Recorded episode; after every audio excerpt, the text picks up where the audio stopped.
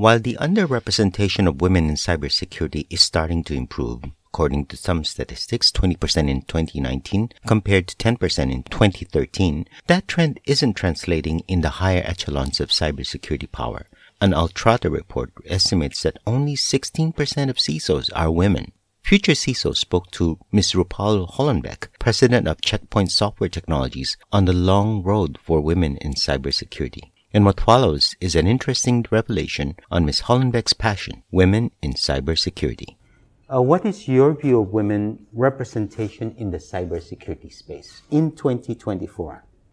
Wow. Well, I would say this women in, in cybersecurity is in some ways a reflection of the overall situation that we're in with women in technology overall. But I would say that in cybersecurity, the challenge feels a bit more acute in the sense that I see even fewer women in cybersecurity than I see broadly in tech. And so while I celebrate progress, and I'm very proud of our current situation at Check Point, I don't think it's reflective of the cybersecurity industry at large. Estimates put women professionals in cybersecurity at around 24% while we're at that subject. What is driving this inequality in representation, at least specifically within the cybersecurity space? I think it's education, recruitment, nurturing progression, and executive positions. There's nothing that is immune in terms of being a challenge. So, and I'll, I can expand on each one of those. Yeah. So, the first I said was education. I still think we have a basic conception or perception that women just simply don't go into the field, that women do not focus enough on STEM, that young women, girls really, from elementary school through high school, are not suited to STEM. I think that perception still exists in many parts of the world. It's disappointing. We've made progress, mm. but it's disappointing. So, challenge number one, I still think we have work to do at primary and secondary education.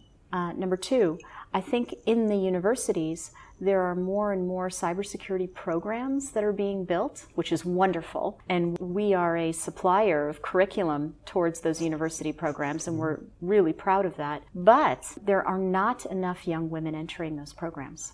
And so I think it takes well it takes a lot of things which we can discuss but i think sort of challenge number two is in the tertiary education and, and women entering those mm. cybersecurity and computer science degree programs number three is i think uh, recruitment and early career development there are organizations around the world that are trying to change that However, we still don't see women entering the cybersecurity industry at the same rate as men, and the improvements are not material. Now, having said that, I'm really proud of the work that Check Point has done to change that and I'll give you just a tiny micro example of that. Mm-hmm. Um, the the micro example is in the United States. We have something we call the Global Associates Program, and it's a program where we recruit at universities new college graduates. And I'm, I'm so uh, thrilled with the fact that in 2023, the majority of those entrants were actually women. And we're really proud of that in sales roles and technical roles and operational roles. But we have to keep that pace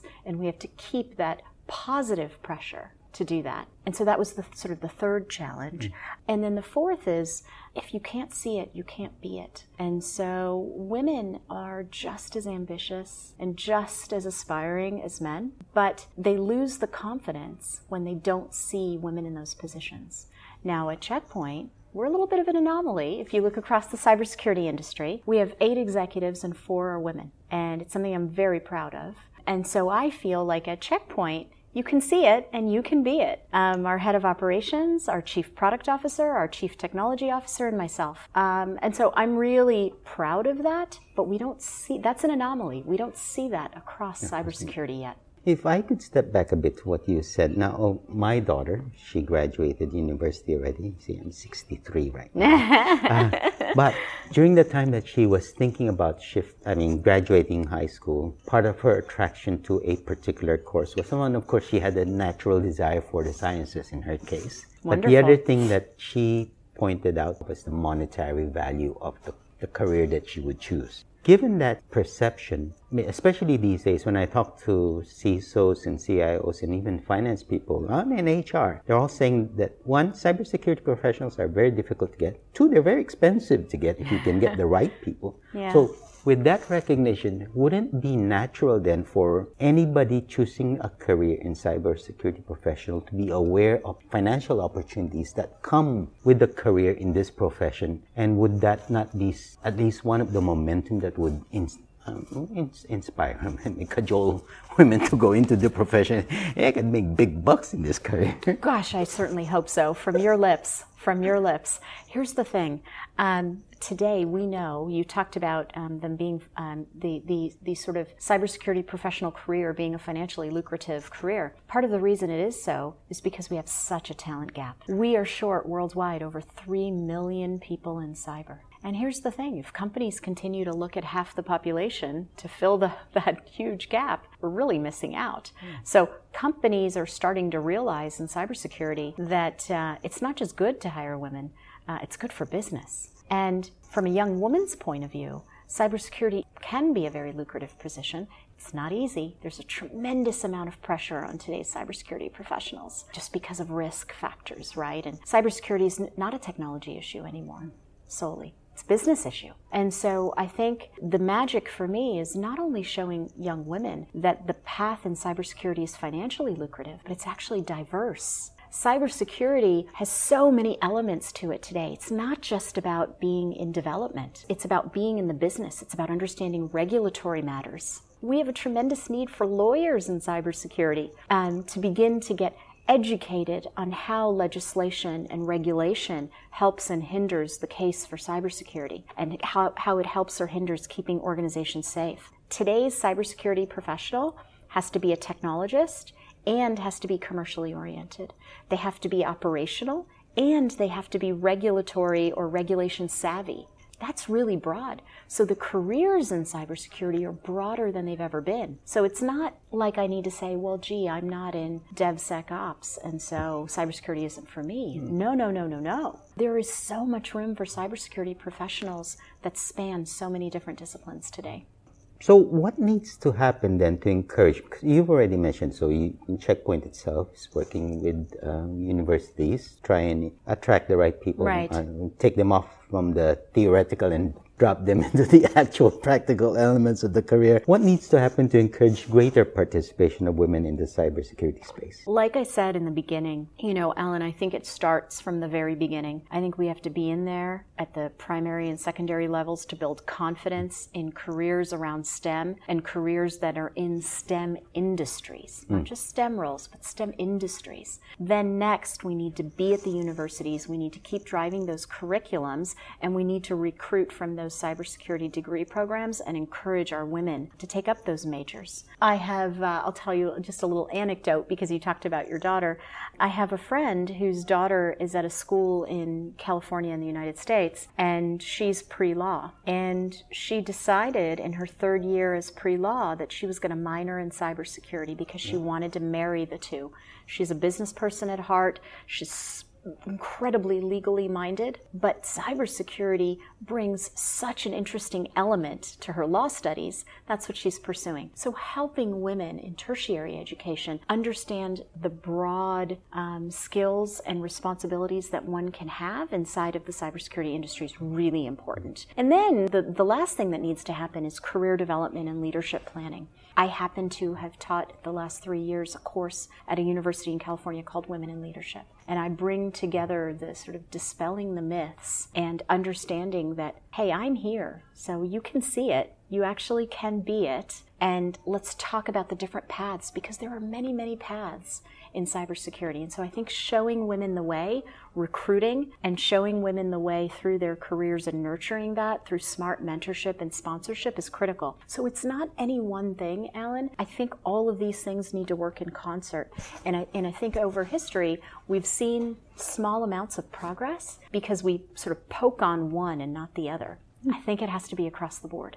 So, for women aspiring to enter the cybersecurity space or security space in general, what characteristics should they hone and qualifications that they need to build on in order to pursue a career, hopefully successfully, in cybersecurity? Yeah. First is a passion and an interest. Um, a passion and an interest for um, cybersecurity. I do believe that cybersecurity is about private sector good, it's about public sector good, and I think it's a service to humanity. Um, to keep people safe.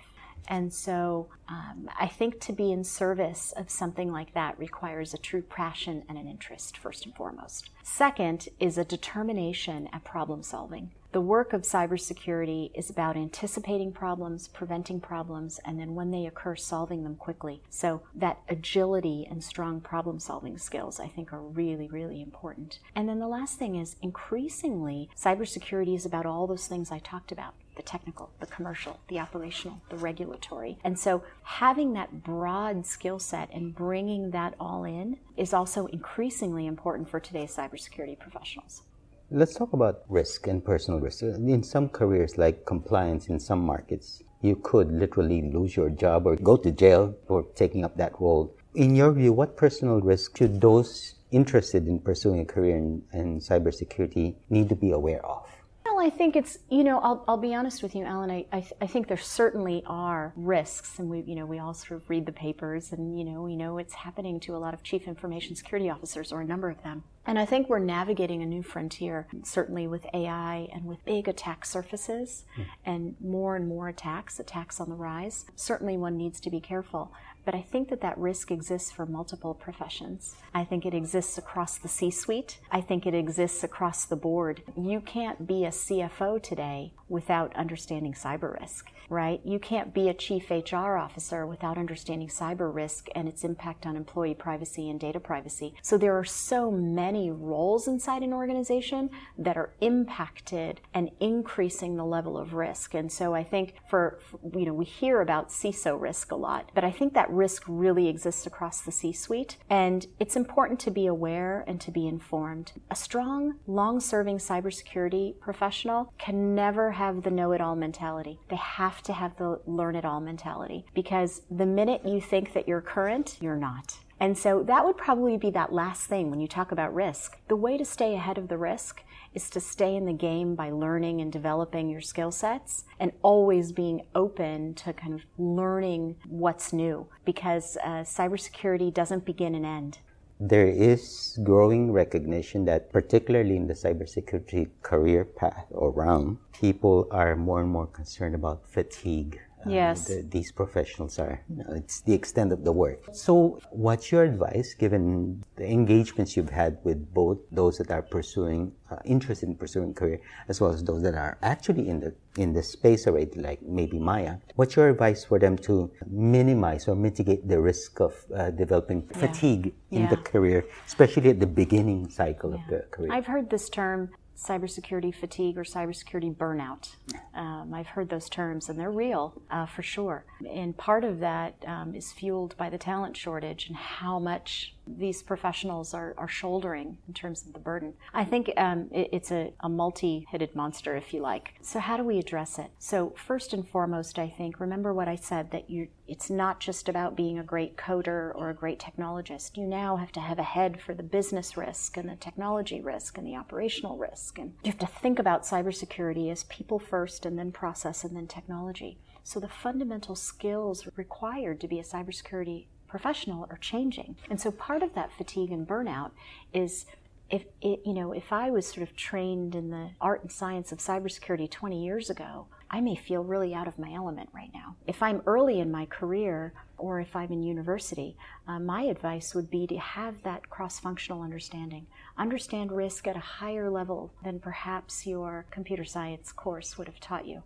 Think about things holistically because fundamentally we need a different type of cybersecurity professional. One that is understanding of technology deeply, but understands people, business, process, and the commercial side of things as well. So getting yourself skilled in the right way cross functionally is going to sort of combat that fatigue or that burnout because you're going to have more of that cross functional skill set to be able to do the job that's required of you now. So that would be one. The second is understand technology, understand tools, and understand how AI can be your friend today and tomorrow's cybersecurity professional needs to increasingly needs to be AI aware, AI conversant, and um, AI smart. And so, getting yourself familiar with tools and technology and how they work together outside of cybersecurity is going to help you get in front of risk. That would be the second thing that I would say.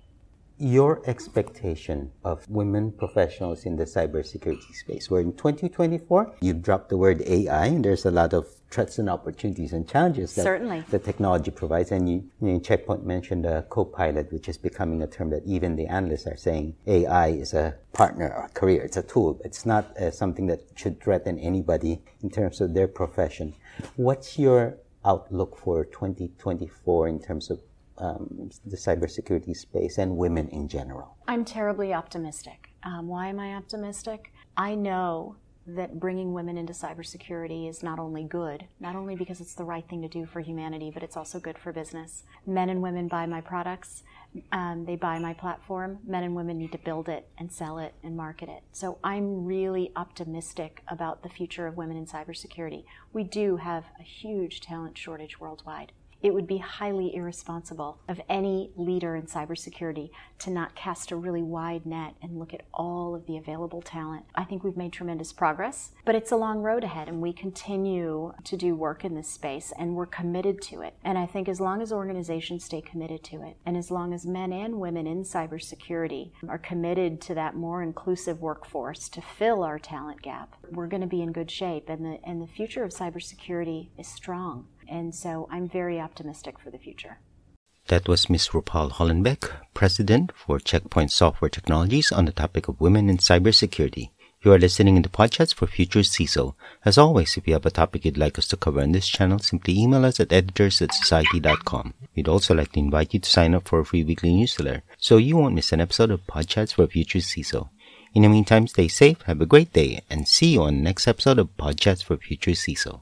Bye for now. Thank you.